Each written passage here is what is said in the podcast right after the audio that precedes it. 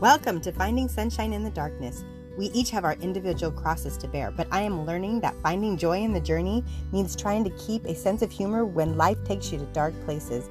My experiences with loss, heartbreak, and caring for my mom with dementia while trying to raise my children, keep my marriage together, and not completely lose myself in the process has sometimes stretched me so far that I was afraid I would never snap back.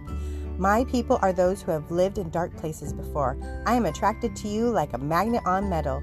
You have depth and life experiences that make you multidimensional. Are you a caregiver? Are you battling your own health issues? Have you been traumatized or deeply hurt or lost near and dear ones? If so, then this is the podcast for you.